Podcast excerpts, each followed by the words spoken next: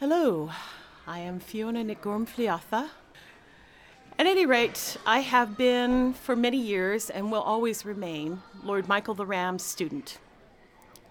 And I happened to be present at the very first time that he did a performance.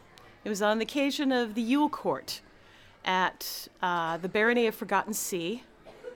I remember that the Baroness, for some reason or other, I'm afraid I wasn't very much into politics, could not attend that evening.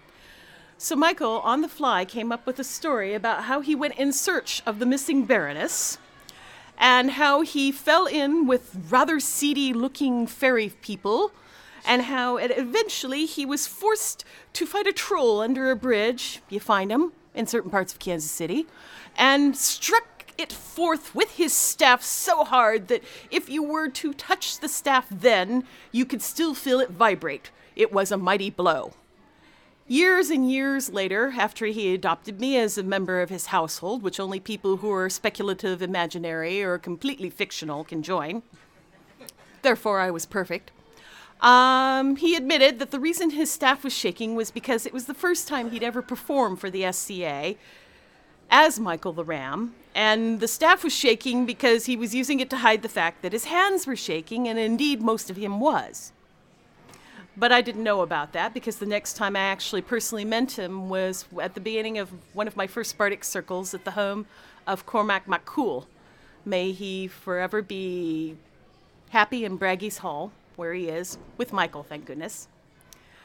Another occasion that I had a wonderful time involving Mikal was when he was teaching us at Lilies the art of firewalking.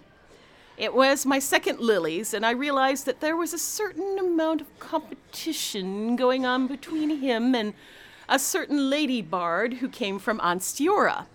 The Ansteorrans were always threatening to accidentally knock him over the head and put him in their trunk at the end of every Lilies, which made their local bard a little unhappy because she kept thinking, So, I'm chopped liver? We had no idea that there was going to be a duel that evening. We happened to walk over to the Ansteorran encampment because Mikal said that he was always welcome there, and as his apprentice, I should learn them and be welcome also.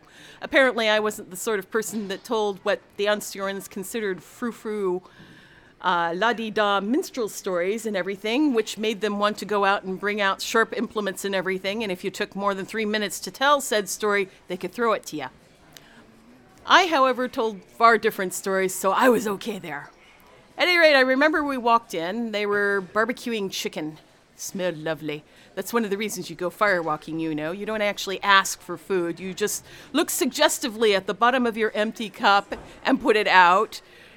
Or you kind of say, hey, that smells really good, and next thing you know, you get a plate because they recognize the niceties. Bards must be fed and watered after they've told a story. Well, I knew something was serious when we walked into the encampment. The Ansteorrans, as usual, had set up something lovely. They had a little tent courtyard.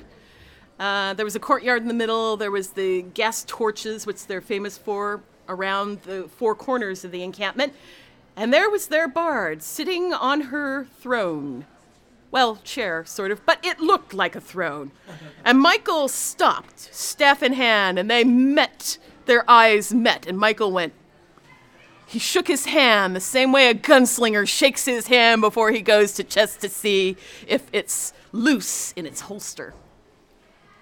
And they walked forward and they set a chair for him opposite her, and they sat, and it was the duel of the storytellers. First, she told a story about Odin, which of course he countered with a story about Loki. And she granted that that was a very good story, but she had a really other good story about Thor and of course, Mikal told another story about Loki. and then she told another story about Thor, and then he told another story about Loki, which made Thor look very embarrassing. I will not say too much, but it involved a squirrel and a pine cone that was used to plug a part of Thor that he really didn't want to have plugged. And Loki persuaded him that he was the first pregnant man in all of Asgardian history. It's an interesting story, and I may not repeat it here, and that is all I can say about it forever.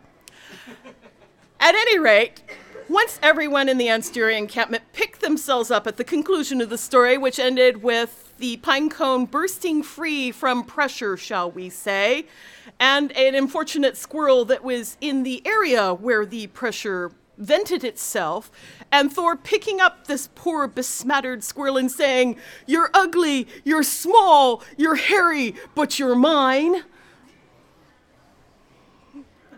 They were rolling around for a while and everything. There was much laughter, and once the Ansteorran bard picked her up, she said, Okay, you win.